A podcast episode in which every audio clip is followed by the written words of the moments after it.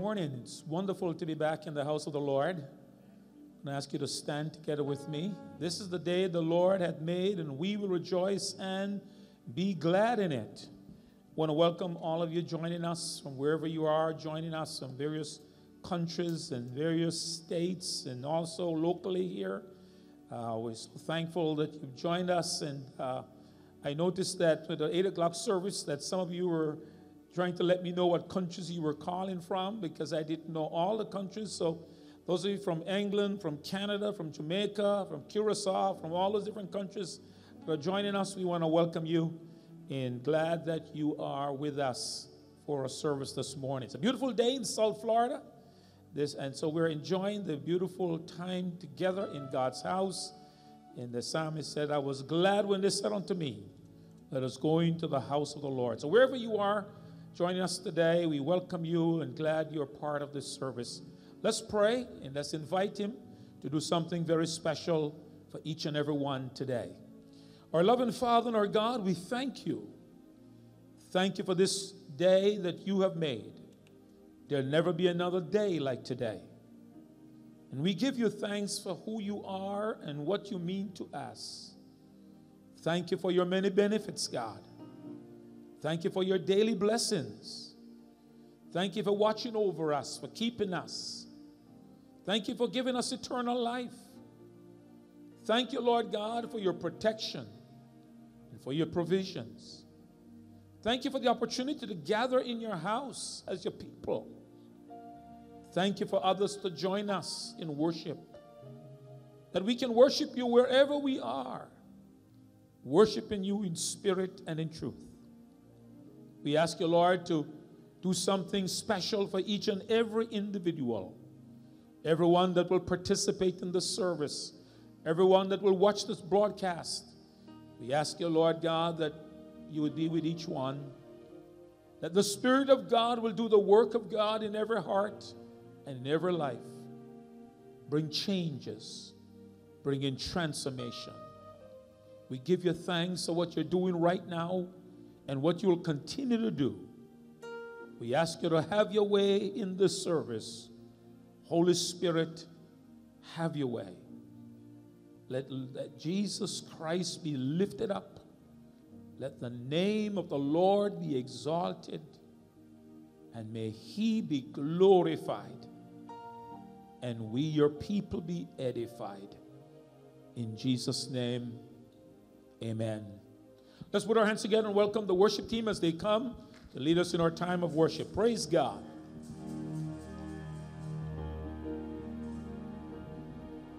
Praise the Lord. Good morning. Praise the Lord. Hallelujah.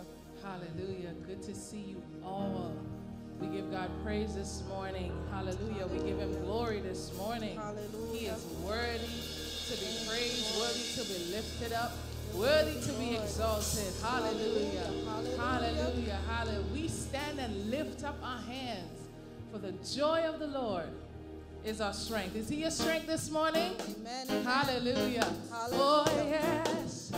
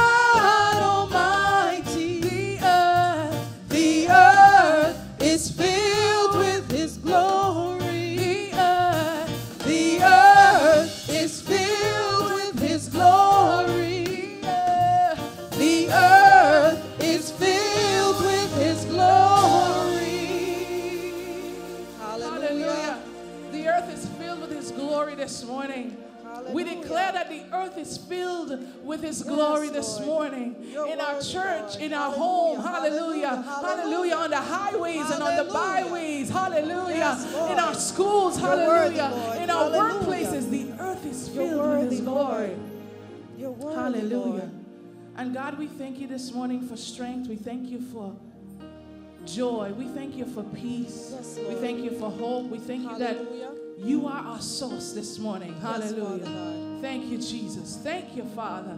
Hallelujah. Hallelujah. Thank you, Jesus. You are my strength. Hallelujah. Strength like no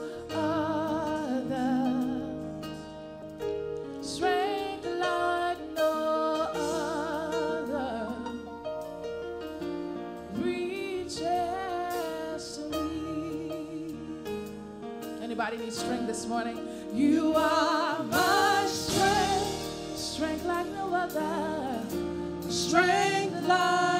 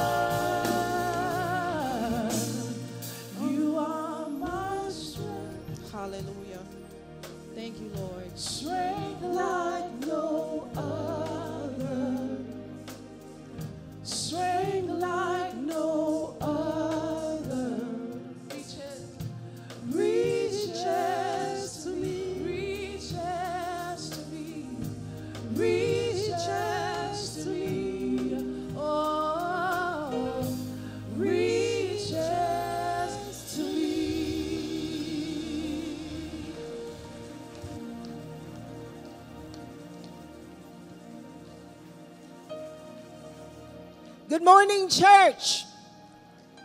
Physical church and virtual church. My mission here today is to pray. And our organization has designated today their commission for racial justice silent prayer. But we're not called to be silent. We're called to cry out. And I want to read to you something that happened. It was a pastor. It was Martin Niemöller, a German pastor during the time of the Nazi. He was a right wing supporter, a nationalist. And then God must have done something to his heart. He was silent most of the time, and this is what he wrote They came first of the communists, and I didn't speak up because I wasn't communist.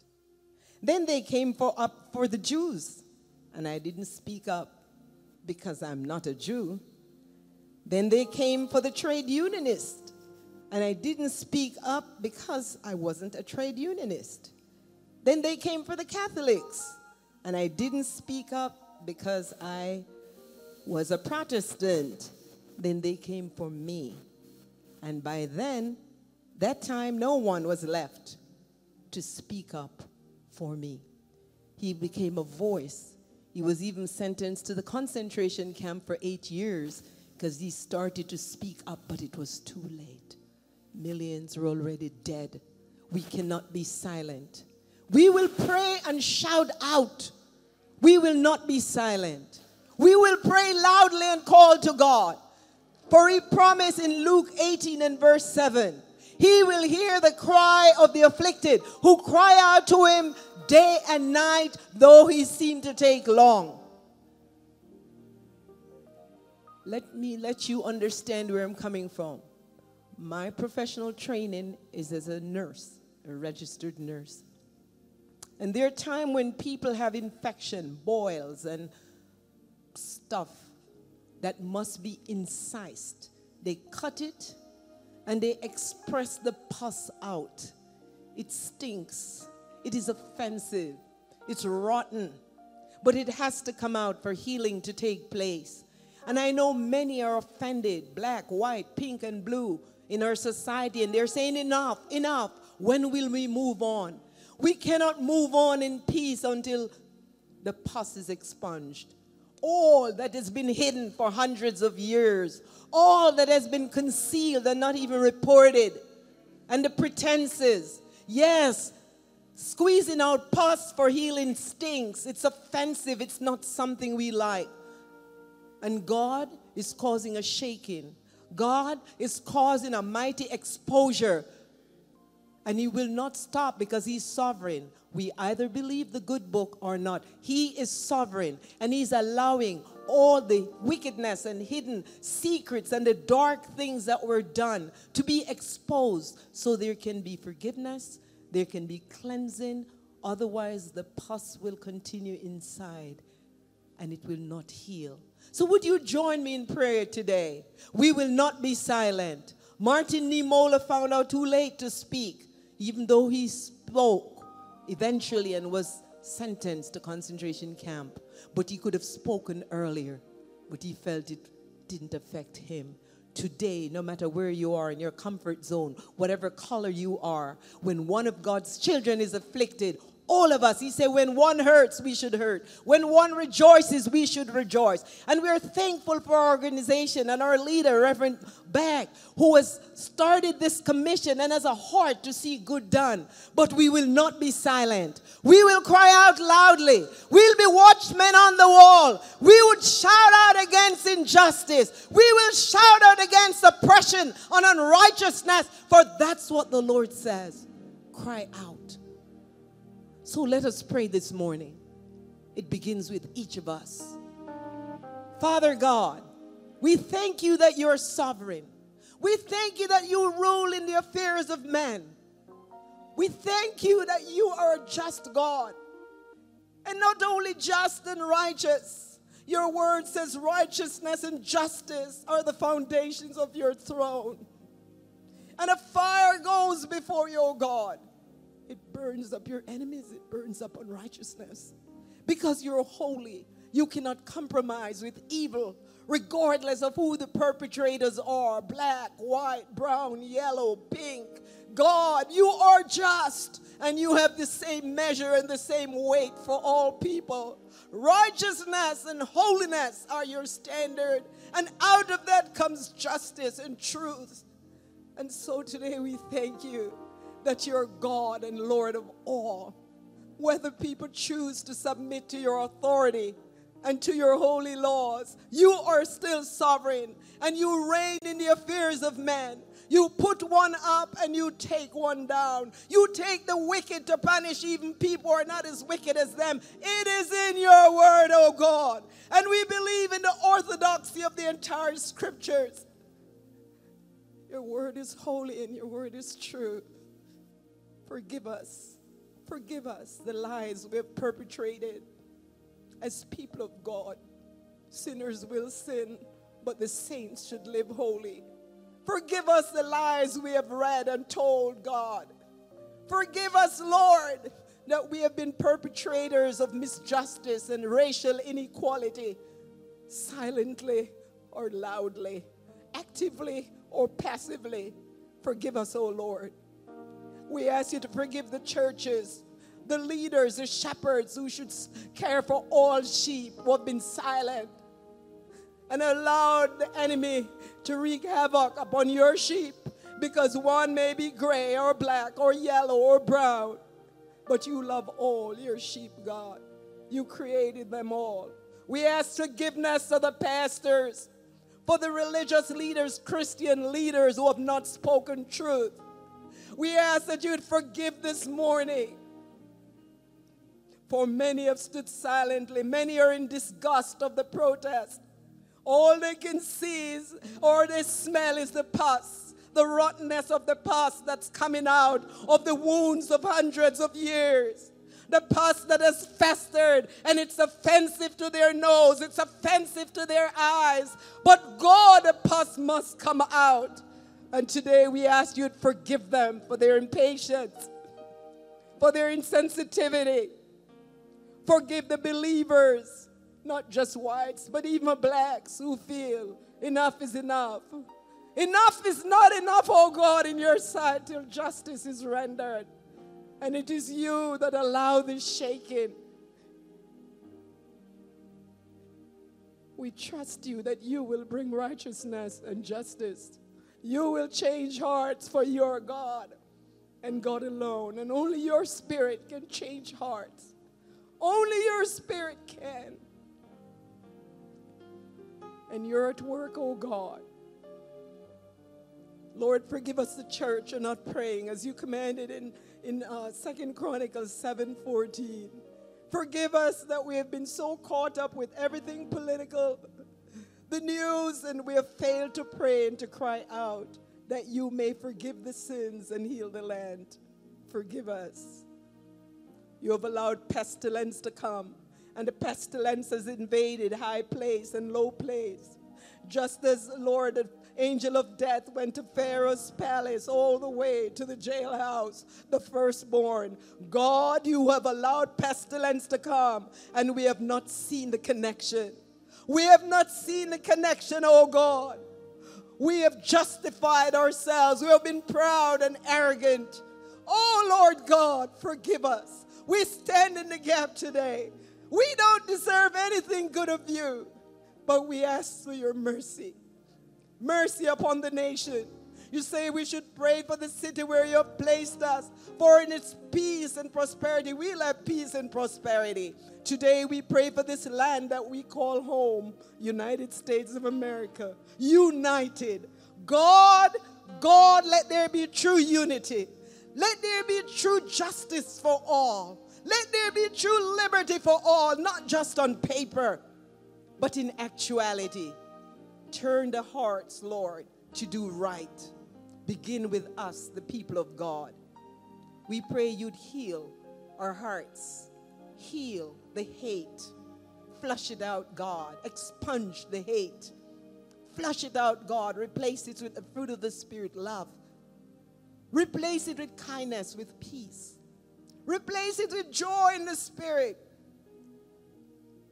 Oh Lord, you said, By this shall all men know that you're my disciples when you love one another.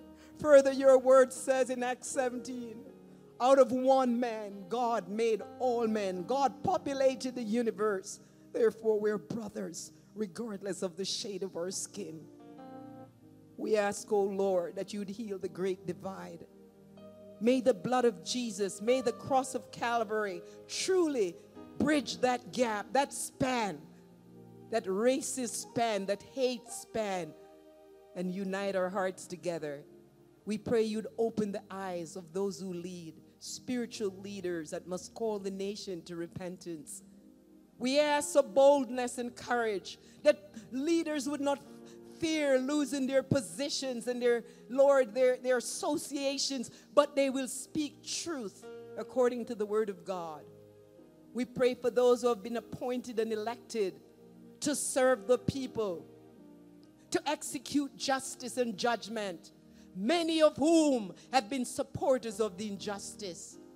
They have been accomplices to unrighteousness and injustice. We ask that you touch hearts today and you'd bring repentance. Hear our cry, O Lord, not because we deserve, but because you are merciful and gracious. Just because you hate injustice and unrighteousness, turn the hearts of our rulers. We pray for the heart and soul of this nation. Oh Lord God, oh Lord God, have mercy upon this nation. Turn the hearts of the people back to you. We pray for a great revival that has never been seen before. Begin with each of us where we are. Burn our hearts as souls, our neighbors, to see you change lives. For only when our lives are truly changed can we practice true justice, true righteousness, and love for one another.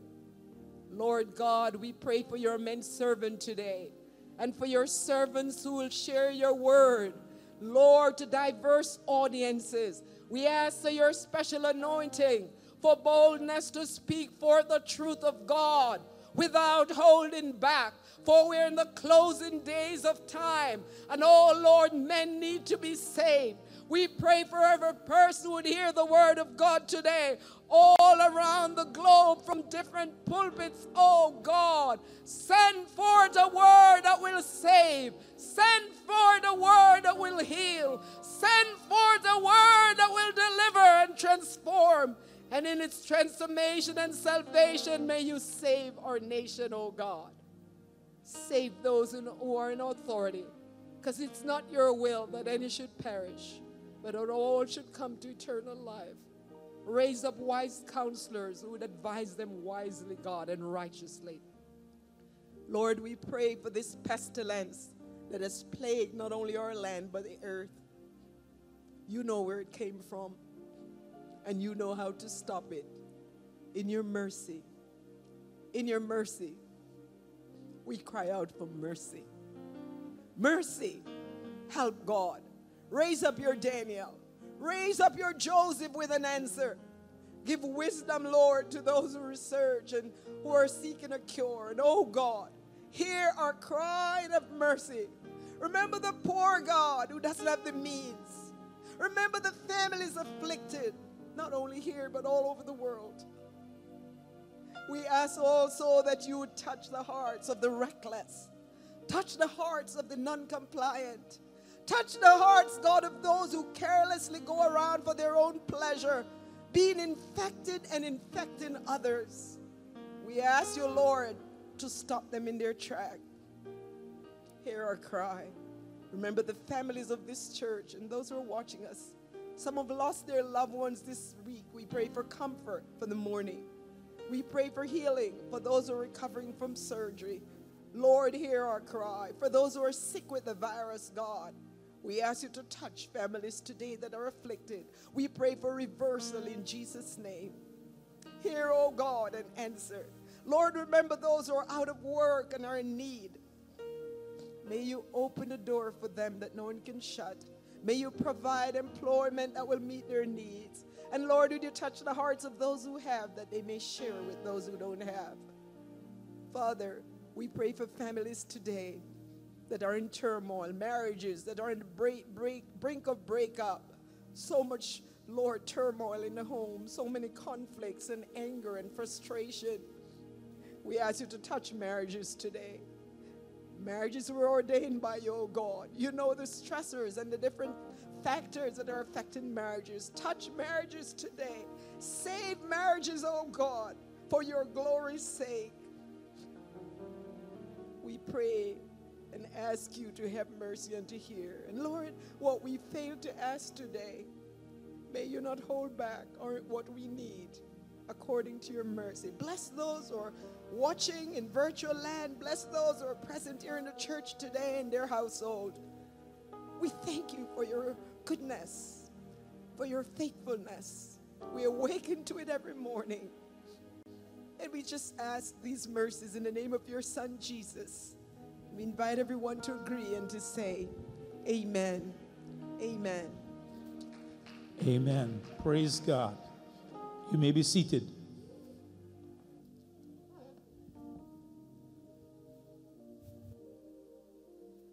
In Acts chapter 17 and in verse 25 and 26, it says in 25, He Himself, talking of God, gives life and breath to everything, and He satisfies every need. And in the 17 verse 26, He says, From one man, He created all the nations throughout the whole earth. From one man, God created all the nations. In other words, everyone on earth is of one family. We came from one family. It doesn't matter the color of our skin, it doesn't matter our social standing or, or status. We are all from one family. And so we want to pray for the evangelical church Because most of the evangelical church only consider two issues. The only two wrongs that they really see is abortion and homosexuality. And if it is not those two, then they really keep silent. When there is injustice, they will not speak out against injustice or racism, but they will speak out about those other two. I want to educate the evangelical church today that you may know that God has created all men from one family. And so, justice and righteousness for all people is what God is concerned about. And He is not partial to those who believe that the only two important issues facing our nation is abortion and homosexuality. I want to let you know today that God will hold you accountable if you think that those are the only two things that matter and ignore all other evils. God is against all evil, not some. And we don't pick and choose which one of them God should be against.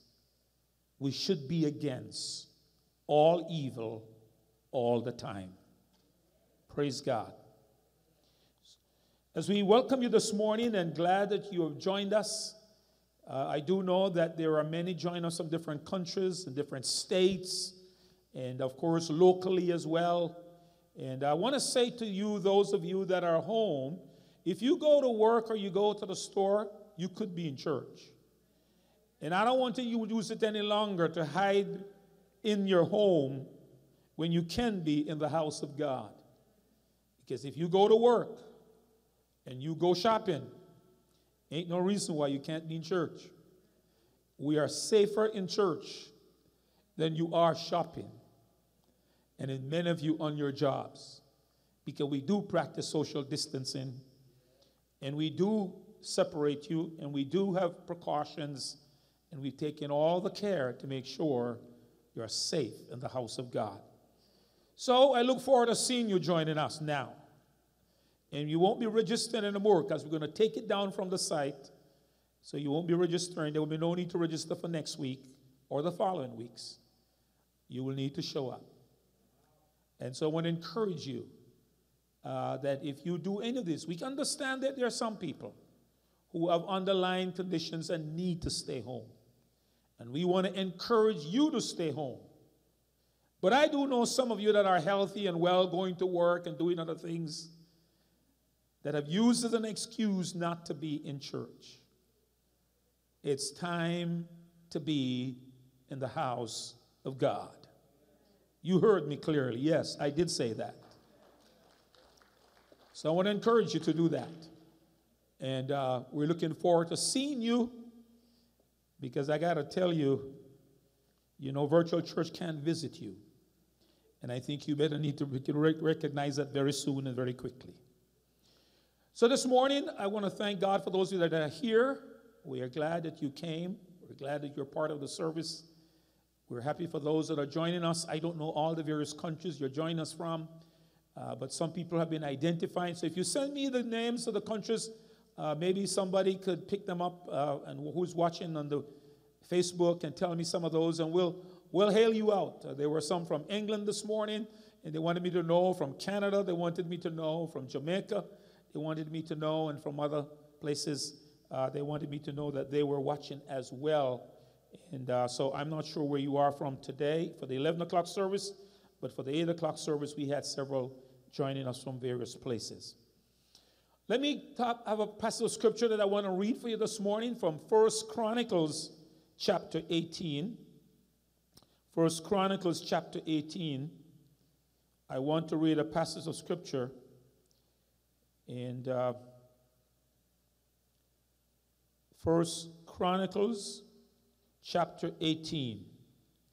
And I'm going to be using the NLT. I'm going to read from verse 1 to 6. and then 14 to 17. From verse 1 to 6, first of all, and then 14 to 17. And it reads thus After this, David cheat, defeated and subdued the Philistines by conquering Gath and its surrounding towns. David also conquered the land of Moab. And the Moabites who were spared became David's subjects and paid him tribute money. David also destroyed the forces of Hadadezer, king of Zobah, as far as Hamath.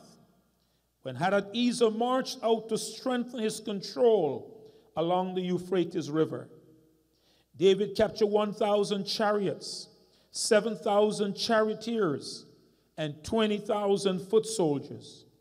He crippled all the chariot horses except enough for 100 chariots. When Arameans from Damascus arrived to help Hadadezer, David killed 22,000 of them. Then he placed several army garrisons in Damascus, the Aramean capital. And the Arameans became David's subject and paid him tribute money. So the Lord made David victorious wherever he went. Let me say that again. So the Lord made David victorious wherever he went. And then going down to verse 14. So David reigned over all Israel and did what was just and right for all his people. Joab, son of Zeruiah, was commander of the army. Jehoshaphat, son of Ahilud, was the royal historian. Zadok, son of Ahitub, and Ahimelech, son of Abiathar, were the priests. Zerahiah was the court secretary. Benaiah, son of Jehoiada, was captain of the king's bodyguard. And David's sons served as the king's chief assistants. Here ended God's holy word. I want to make a couple announcements and to remind you this morning. I want to remind you that our children's ministry program, the Awana for Children, takes their summer break. They, their last service, the last Zoom ministry was last Wednesday. And so they'll be breaking and we'll let you know when they will resume. And then also the youth Awana, last Thursday was their last program until they resume again after their summer break. So those two programs have taken a summer break. Of course, this year, unfortunately, because of COVID 19, we won't have camp. Uh, we're not going to any camp or anything like that. Things have been reduced and limited, or activities. And so I'm sure you see and understand why all these various things. However, our Bible study, online Bible study, continues every Tuesday at 7:15 p.m. And also on Tuesday morning, we have our 10 o'clock prayer. You can join the prayer line at 10 a.m. every Tuesday morning. And then on Tuesday evening, you can join the Bible study at 7:15. We're in the book of Ruth. We are uh, getting into an interesting aspect of Ruth.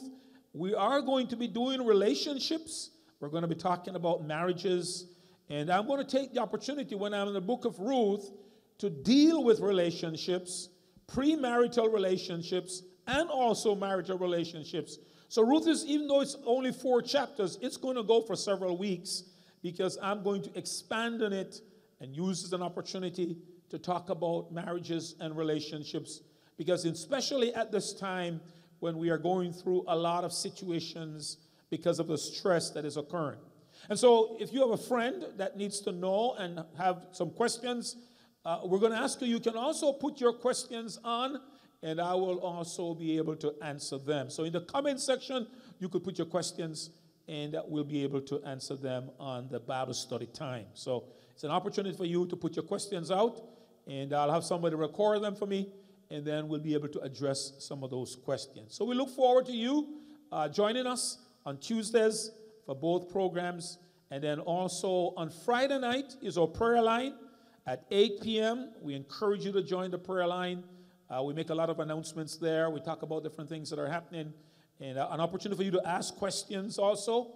At the prayer line, we, we take a moment at the end for you to ask us questions. So it's a great opportunity for you to join us on the prayer line also on Friday at 8 p.m. If you have any problems connecting with anything, you could call the church office and they will be able to help you to connect.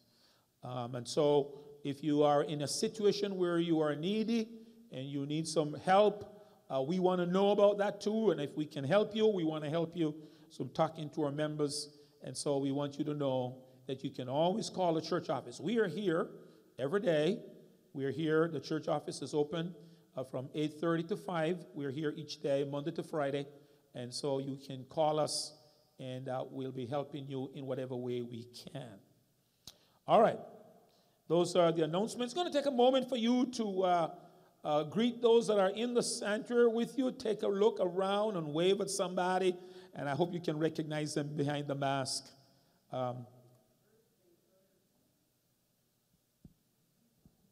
Brother, is it Brother May's birthday today? All right, happy birthday, Mother May. Let's give him a big hand. God bless you. I pray special birthday blessings on you, and uh, may you be blessed indeed.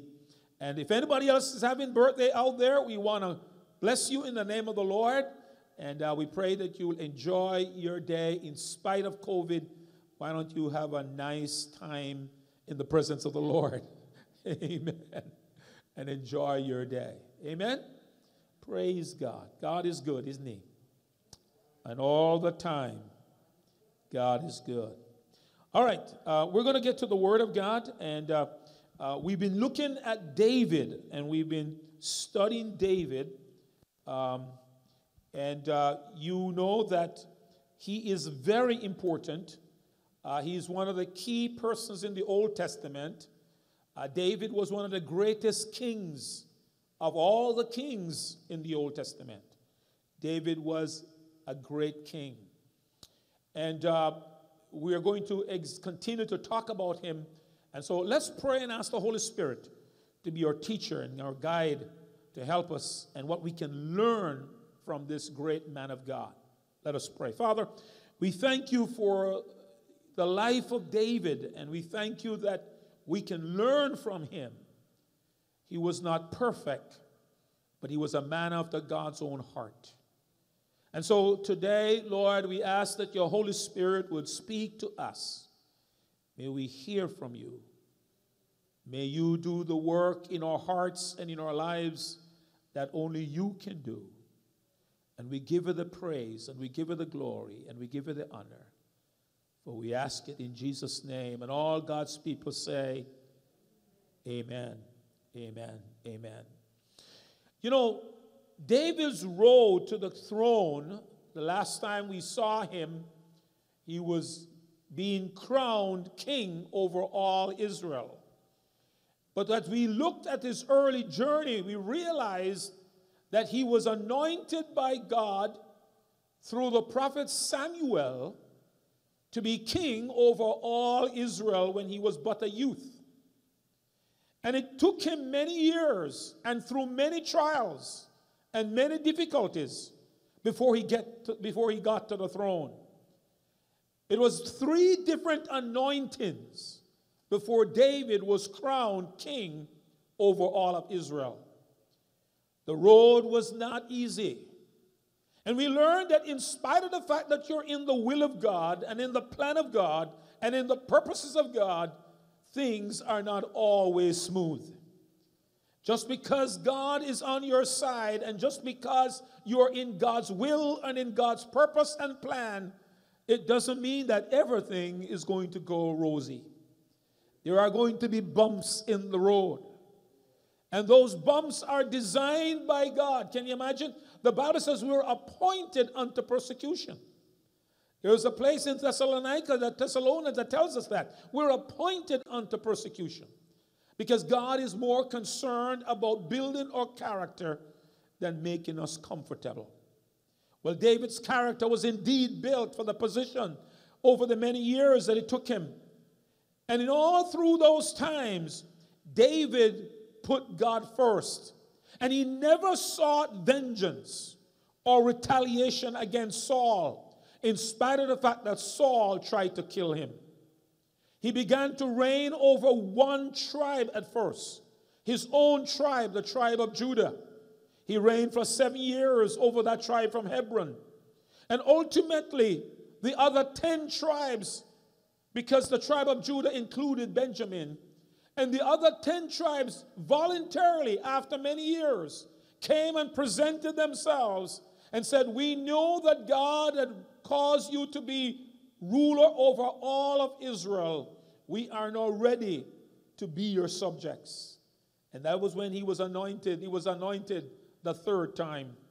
And now that David was made king over all of Israel, he reigned over them for 33 years, for a total of 40 years reigning as king.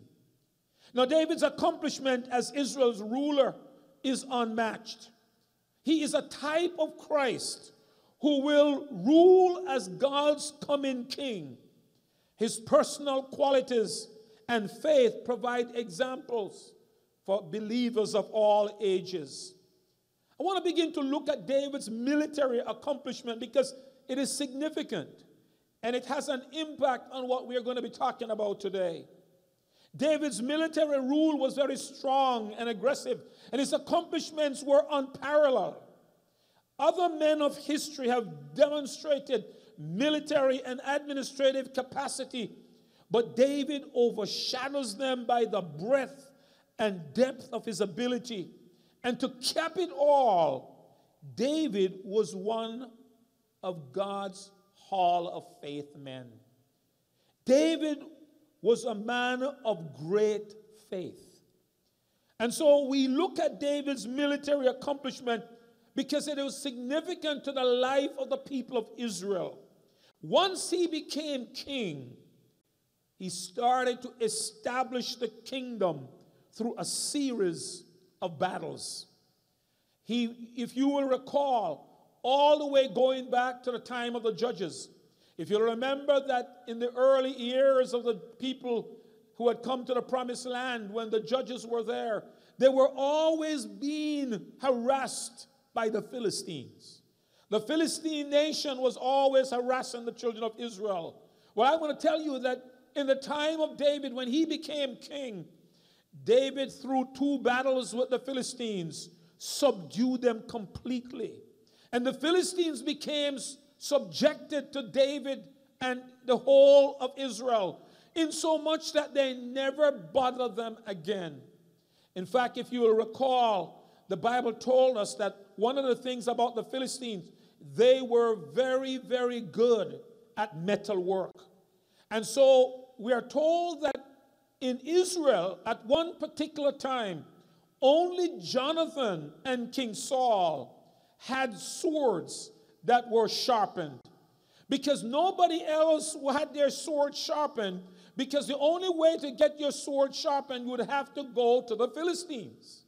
And they did not want to go down to the enemy's camp. And so because of that they were they didn't have the proper military equipment many times.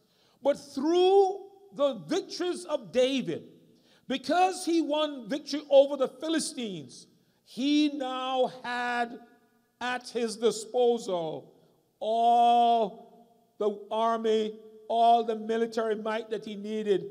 The ironwork was now in his control. And so Israel now had the right equipment. Not only were their weaponry improved because the Philistines were subjected, but they also had very skilled, a very skilled free labor force. Because whenever David conquered territories, all of those individuals became subjects and he used them for different things in his kingdom. And one of the things that David did was he made sure that he, he captured countries surrounding Israel. And he would go out and he would advance around these surrounding countries that are adjacent to Israel. And he conquered all of those and made them his own. And so that sort of insulated him, a protection from the enemy, because to get to Israel, they had to come through these first. And so that was part of David's military strategy that was very, very effective.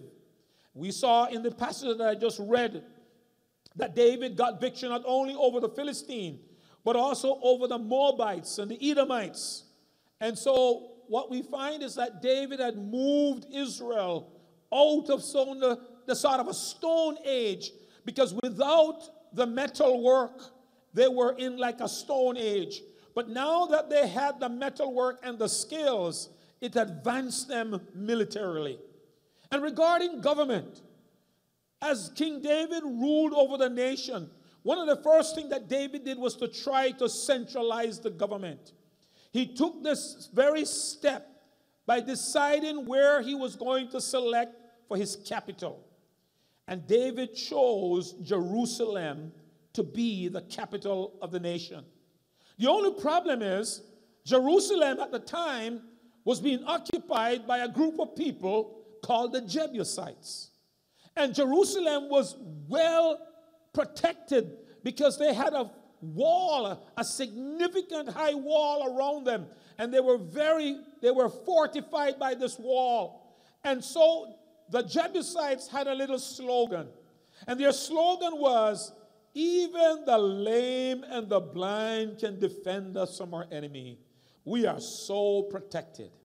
And so when David was going to try to invade the city of Jerusalem to take it as capital, they felt so secure. They felt that they were well protected and it would not be, they would be so protected by this wall.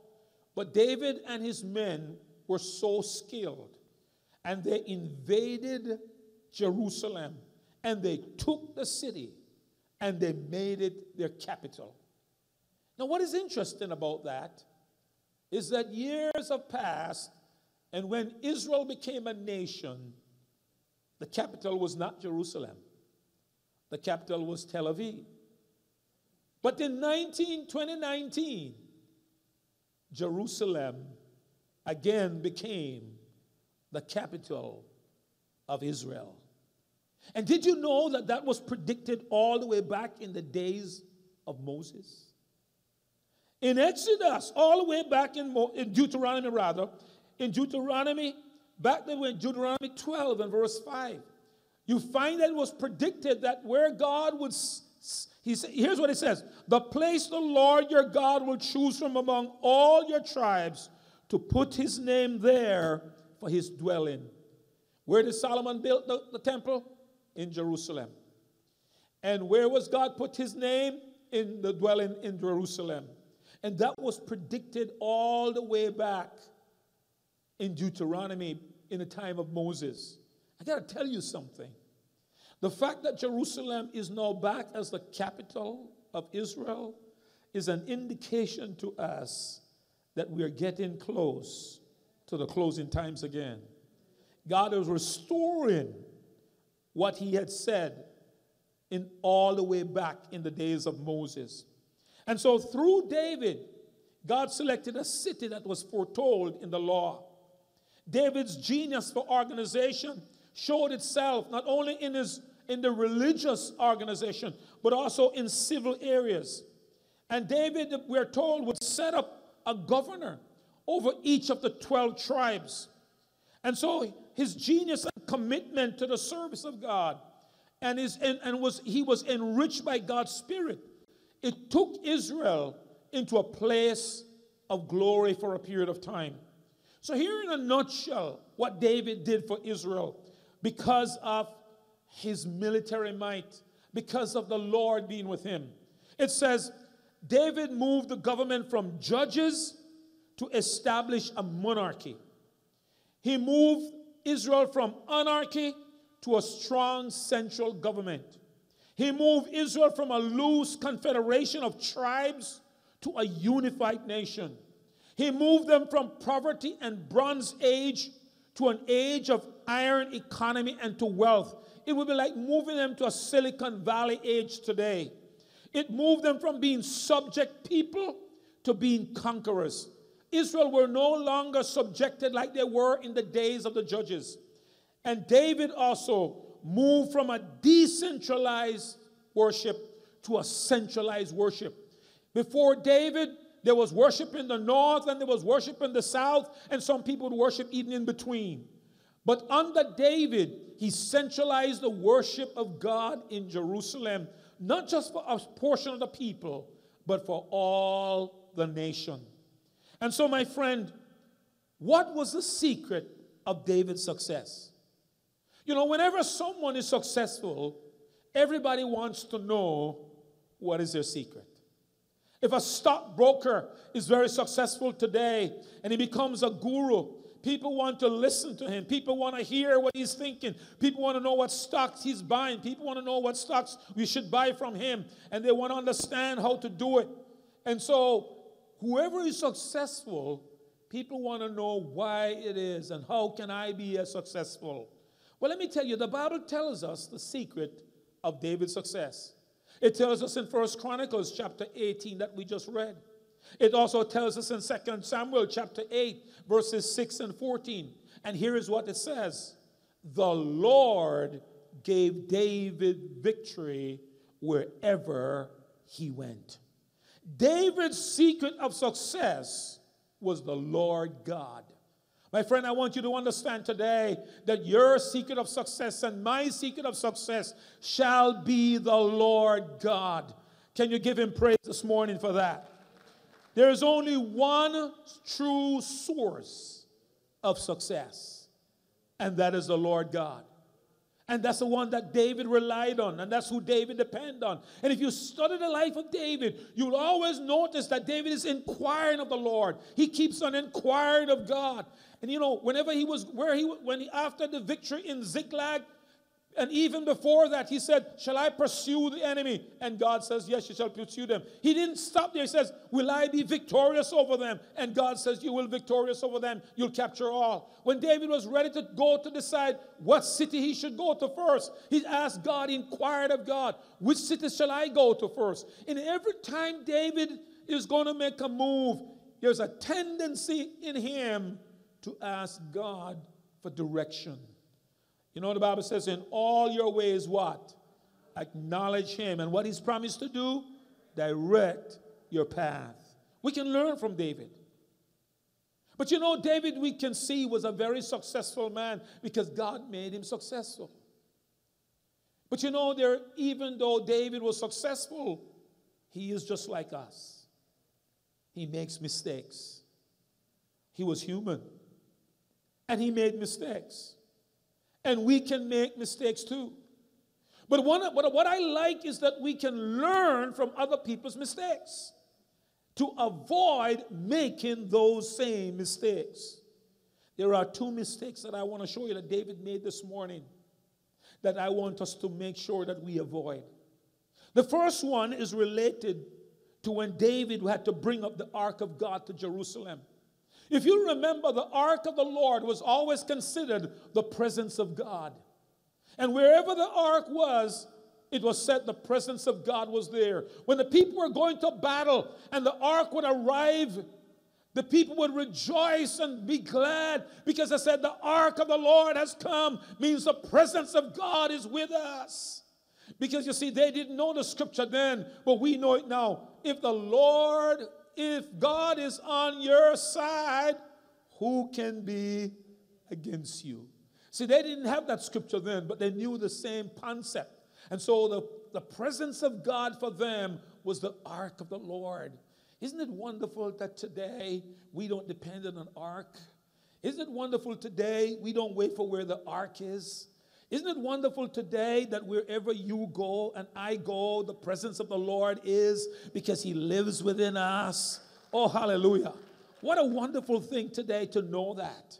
That we don't have to wait for an ark to come into our presence, but wherever we go, the presence of the Lord is in this place.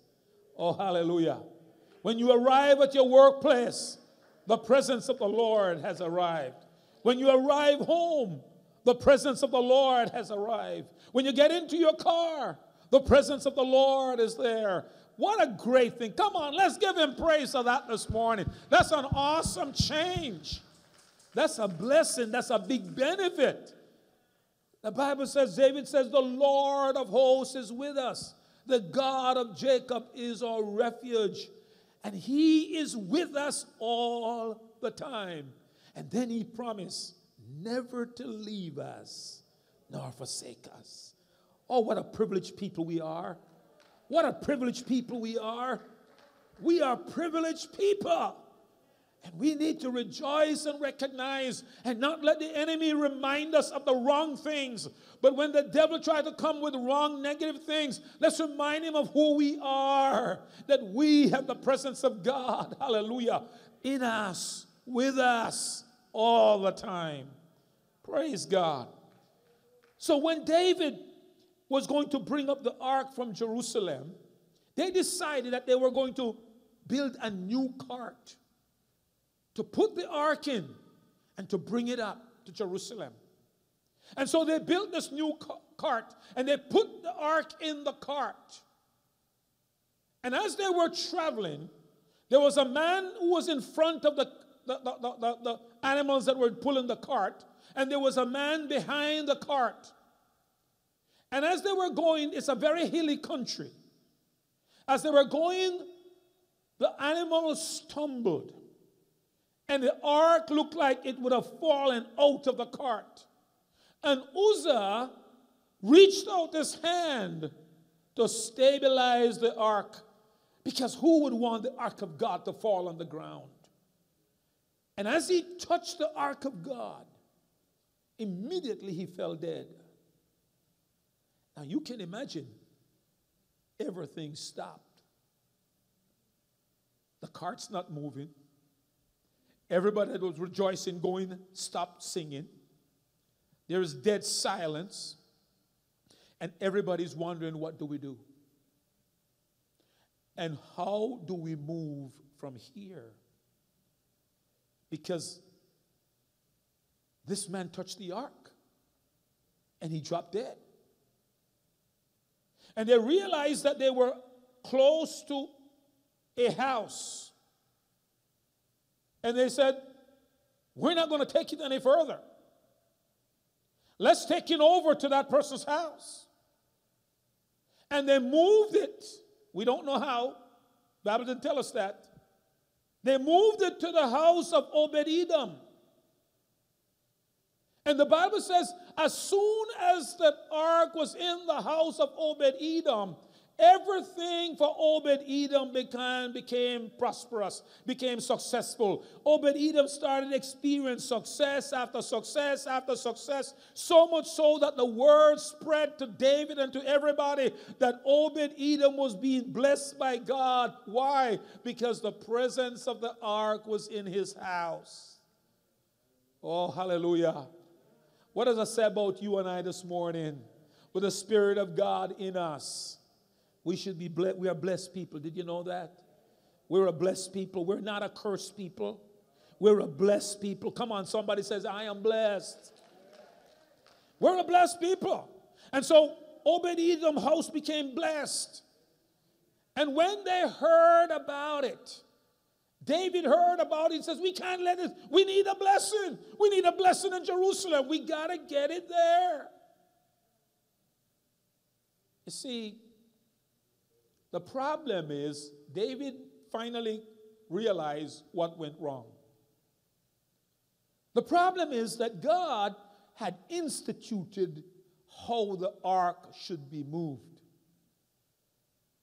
And from the time that God gave Moses instruction to build the ark, he told them how it should be moved. The ark was designed with rings on the sides with, with a pole into each side, and the ark was only to be moved by the Levites carrying it over their shoulders, by putting the post on their shoulders and walking with the ark. You see, the problem is when you don't do things God's way, we're going to get into problem.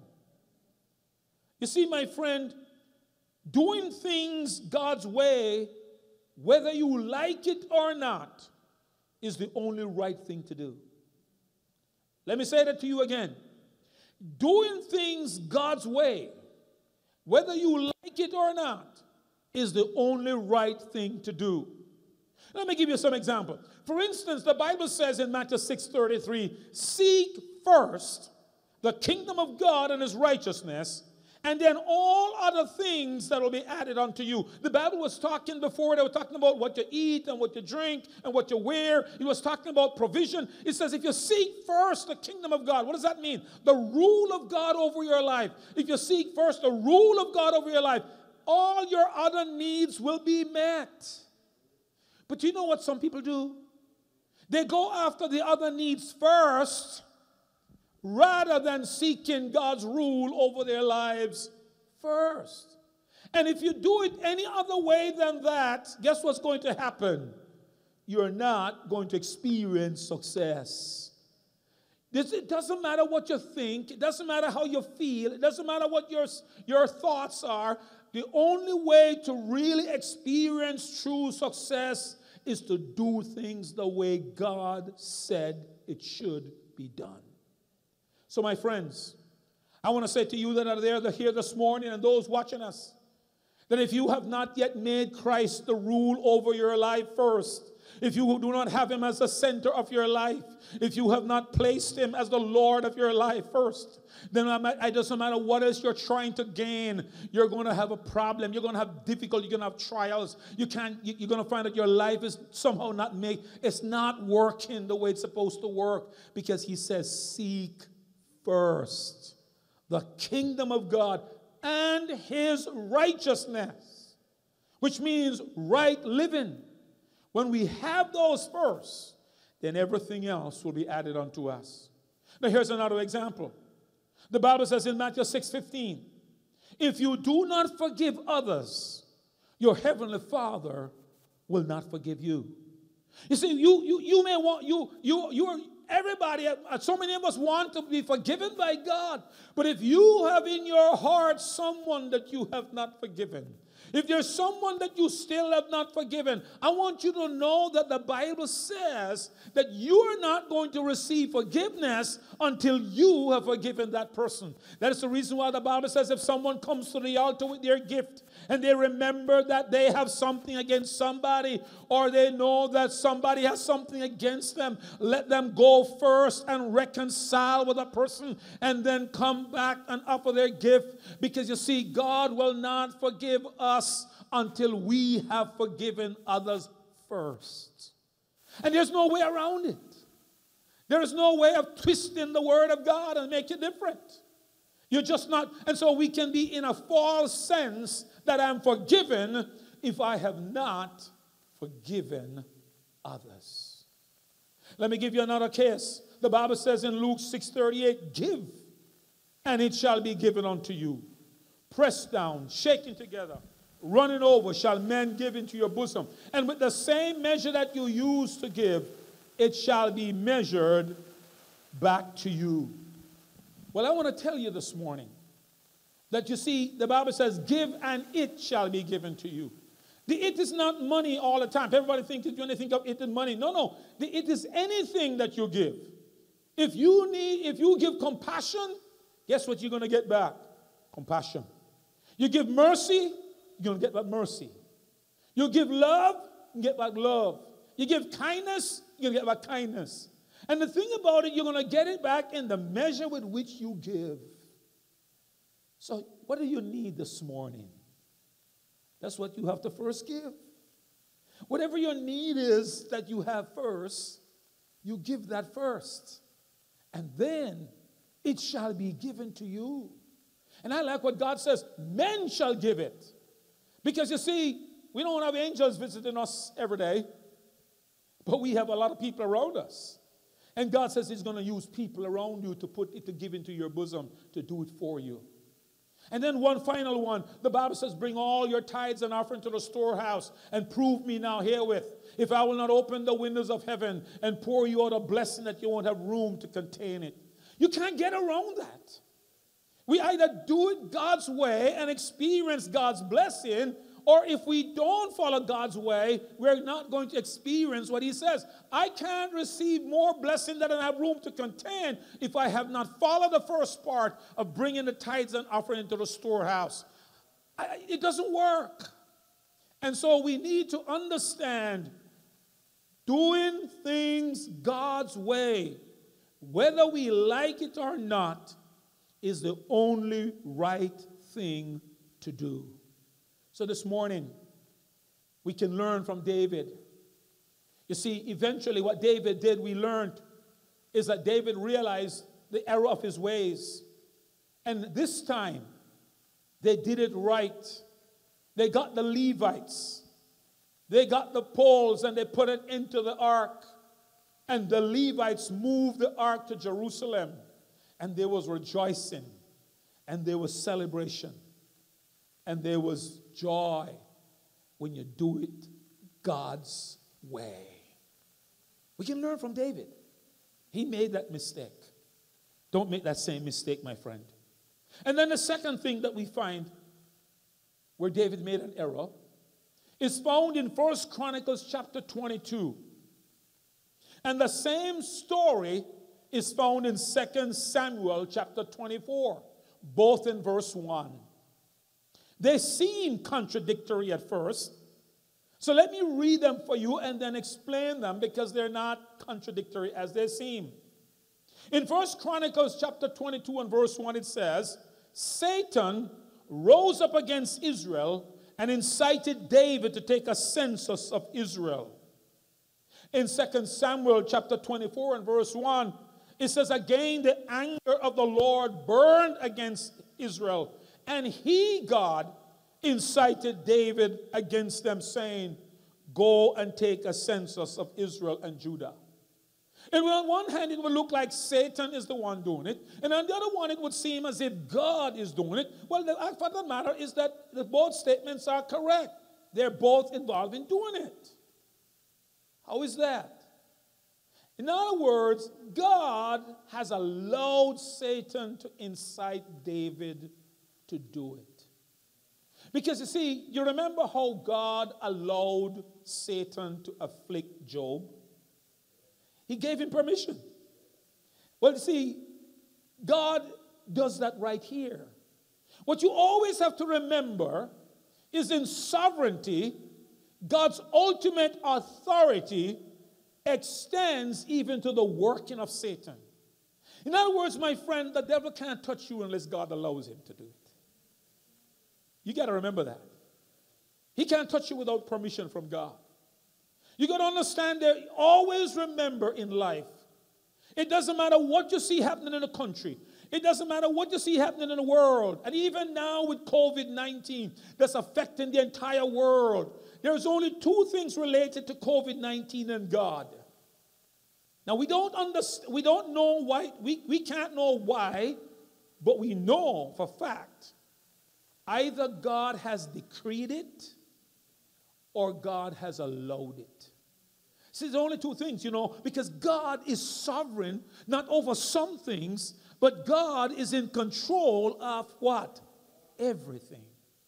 There is nothing that is not under God's control. And God is not in control sometimes, and then other times He's not in control. Oh no, God is in absolute control at all times. He's sovereign over everything. He either decrees something or He allows something. And in this particular case, God allowed Satan to incite David because guess what? Both scripture says it was against Israel. Both scripture says it's against Israel because that was the main point. God wanted to punish the nation because of their sin. And so he, in, he allowed the enemy to incite David. Now, let me give you another scripture that really confirms that even more. Some of you may remember that there is a passage in the Bible that talks about the days when God was having a conference in heaven and he said, who shall, ins- who shall go and cause Ahab to go into battle? And the Bible says, and one person suggests this, and another suggests that, and another suggests that. And then the Bible says, a, a spirit says, a lying spirit says, I will go. And God says, What you shall do? He says, I shall go and cause Ahab prophets to lie to him. You know what the Bible says? And God says, Yes, you go, you will succeed. See, God gave permission to that lying spirit to go. Because you see, God is still fulfilling his purpose because he wanted to wipe out Ahab. And he was going to wipe out Ahab and his all descendants. And God can use any means he wants. So we got to always remember the Bible says in Psalm that the Lord does as he pleases. He is God. And we always have to remember that. And sometimes, as human beings, we try to reason and we try to get to bring God down to our level of reasoning. And we try to bring God down to how we think of things and how we understand things. But He's not that level. He says, My ways are higher than your ways, and my thoughts than your thoughts. God is God, and never forget that God is in control of everything. So David went out and he numbered, he sent Joab to count the number of soldiers he had. So, what's wrong with that? What's wrong with a census? The problem with that is that David had been winning battles, and we just read, I told you, the Lord made David victorious wherever he went. So, why is David now counting the number of soldiers he has? You see, David is trying to establish the strength of his army. David is now trying to determine, you know, do I have enough men? Do I need to know how many men I have? Just in case a certain army come against me, I can know how to divide them and how many that I have and how I can win the battle. What does that say about David? It says about David that David was moving away from relying on God and relying more on his military capabilities. And once you begin to not rely on God and begin to rely more on other things, you get a problem with God. Because, my friend, remember, God is our only source of success. Now, I want to give you an, I want to give you a, a, a, an, an illustration. In Second Chronicles chapter 14, we are told about a king by the name of Asa. He's the king of Judah. When Asa was early in his early years when he came to be king, an army, the Ethiopians, with a million soldiers, came against Asa. And Asa knew that there was no way he could win. But you know what the Bible says? Listen to what the Bible says. Then Asa called to the Lord his God and said, Listen to his prayer Lord, there is no one like you to help the powerless against the mighty. Help us, Lord our God, for we rely on you. And in your name we have come against this vast army. Lord, you are our God. Do not let mere mortals prevail against you. What a prayer, eh? And what does the Bible say after that? So the Lord defeated the Ethiopians. It did not say so Asa defeated the Ethiopians. It says, So the Lord defeated the Ethiopians. Listen to what it continues says. So the Lord defeated the Ethiopians in the presence of Asa. And the army of Judah and the enemy fled. And listen to it continue. They were destroyed by the Lord and his army.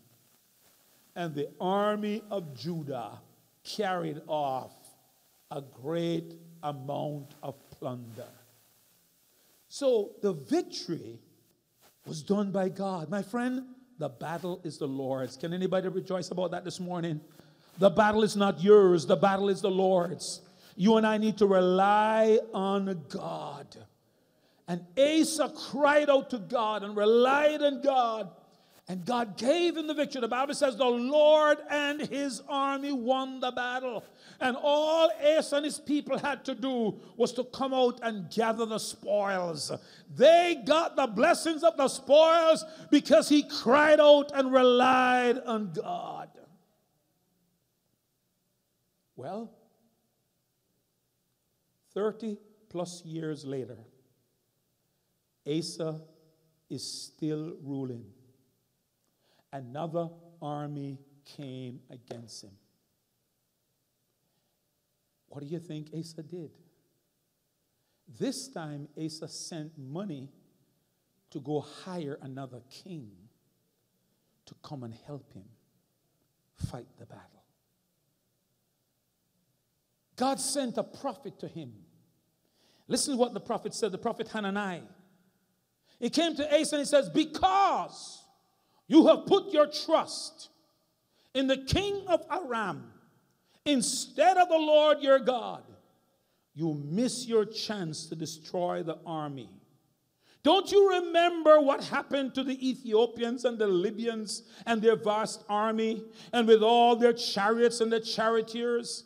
At that time, you relied on the Lord and He handed them over to you. The eyes of the Lord search the whole, the whole earth in order to strengthen those whose hearts are fully committed to Him. What a fool you have been. From now on, you will be at war. You know, my friend, here's the thing about that. You know, people still make that same mistake today. You see, Asa, when he just became king, he didn't have much. He didn't have a lot. So he relied on God. Do you know how many people, when they didn't have anything, when they were without much things, and they were struggling in the beginning, how they heavily depended on God and relied on God? But as the years passed, they were able to buy a nice home. They were able to increase their, their reserves. Their 401k was doing better, and their 403b was doing better, and, and their finances were in a better shape. And, and so now, instead of relying on God, they began to rely on their resources that they have accumulated. Because now you see, I don't need God as much. What a big mistake. Because you see, the 403b and the 401k,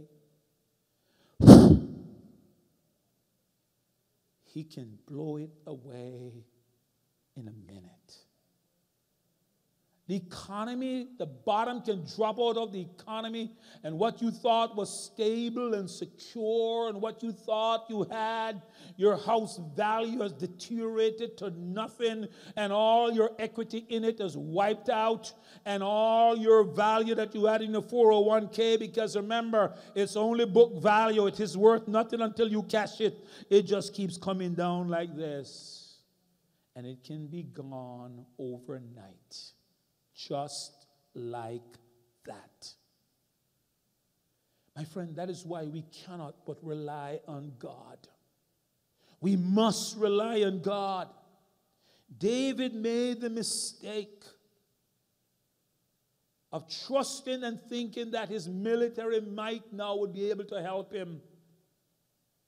But the source of victory was still God. Do not make the mistake, my friend. Do not make the mistake to believe that because you're in a better situation now, you can rely on other things. There are some people that are relying on their career. There are some people that are relying on their education. There are some people that are relying on certain family members. There are certain people that are relying on their bank account. There are certain people, people rely on all kinds of things. Some people are relying on their children. It doesn't matter you want, I want you to know this morning and this afternoon the person that you need to rely on is God. Because He must be your only source of victory. Anytime we rely on anything else, we are prone for failure. So this afternoon, I want to ask somebody out there who are you relying on? Where are you putting your reliance today? Are you relying on something, someone other than God? Are you relying on something other than God? Have you made God the center of your life? Have you made him the rule of your life? If you've never made him the rule of your life, if you're an unbeliever and you've never done so, I want to encourage you today to make God the ruler of your life. And you do so, you come to Him through Jesus Christ. By receiving Christ as your Savior, you begin that process by first receiving Christ as your Savior. Maybe you're a backslider, you're drifting away from God, and you thought that you could rely on other things. Now you're a little more comfortable, and you don't need God as much as anymore. You don't pray as much anymore. You don't read your Bible as much anymore. There were years going back when you really read your Bible, when you really prayed, because you're so dependent on God and you couldn't move unless God did something for you. But you've accumulated stuff. And now you think, I don't have to pray as much. I don't have to spend much, much time in the, in the Word anymore because you see, I'm, I'm good, I'm good now. You don't attend church very often anymore either. You think that, oh, you know, and it's not because of COVID, He never used to come before, anyhow. And so the point of the matter is that you're always relying on something else other than God. Can I tell you that's a danger, my friend? You're walking a dangerous ground. And David learned the hard way because the Bible says after he had come, after Joab had come back with the number of counting them, David's heart pricked him and he realized he had sinned against God. And God sent the prophet to tell him, You're going to be punished. Pick which one of the three punishment that you want me to give you.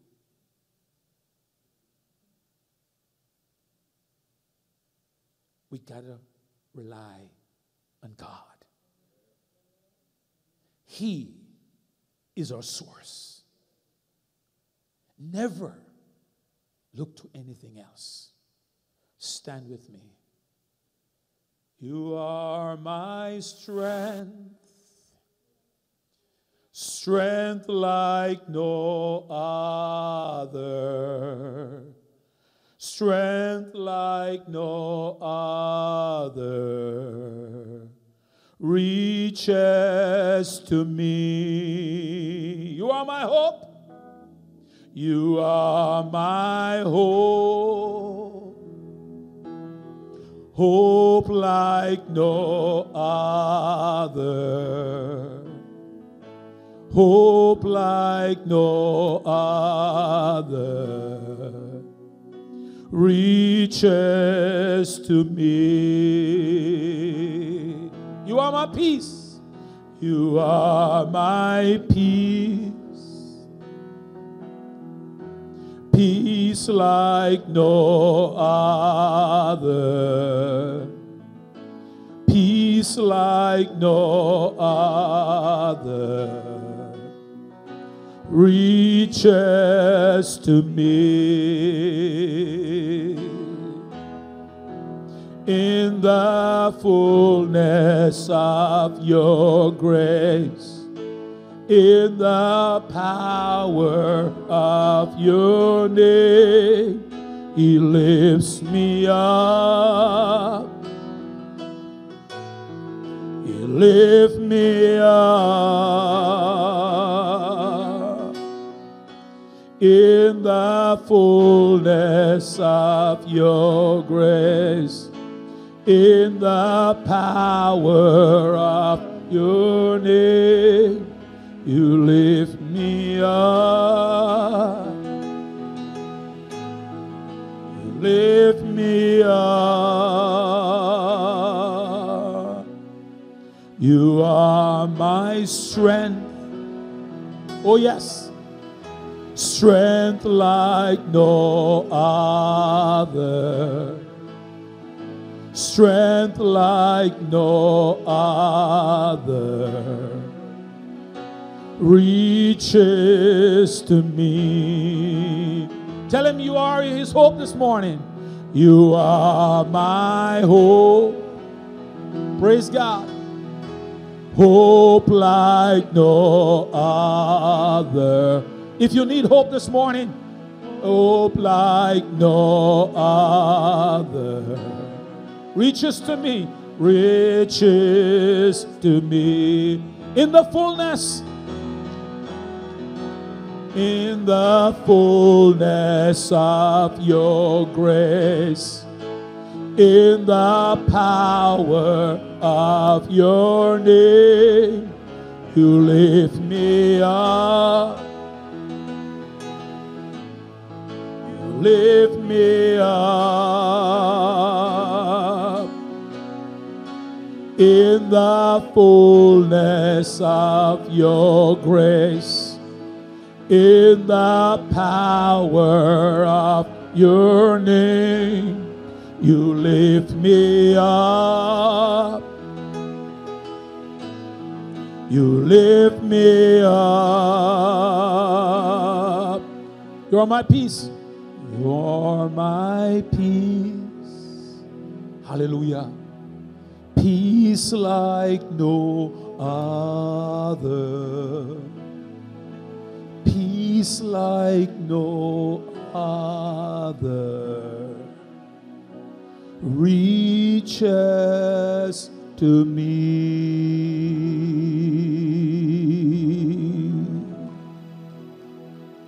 I thank you, Lord, that as we rely on you, you are our strength, our hope, our peace, our helper, our provider, our protector, our defender. You are everything to us, oh God. Lift your hands to Him and say, Lord, I'm relying on you. I'm relying on you, God. I'm not looking to the right nor to the left, but my eyes are fixed on you, God. Thank you, Lord, that you are there. Thank you that you've promised to never leave us nor forsake us. And so, even now, those of you wherever you are out there in virtual land, you want to raise your hand to the Lord and tell Him, I'm relying on you.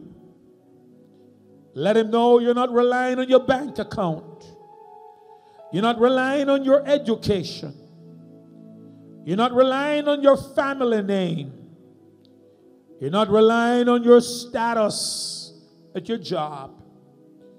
You're not relying on your children. You're not relying on your parents. You're relying on Jehovah God. Hallelujah. Hallelujah. Hallelujah. Hallelujah.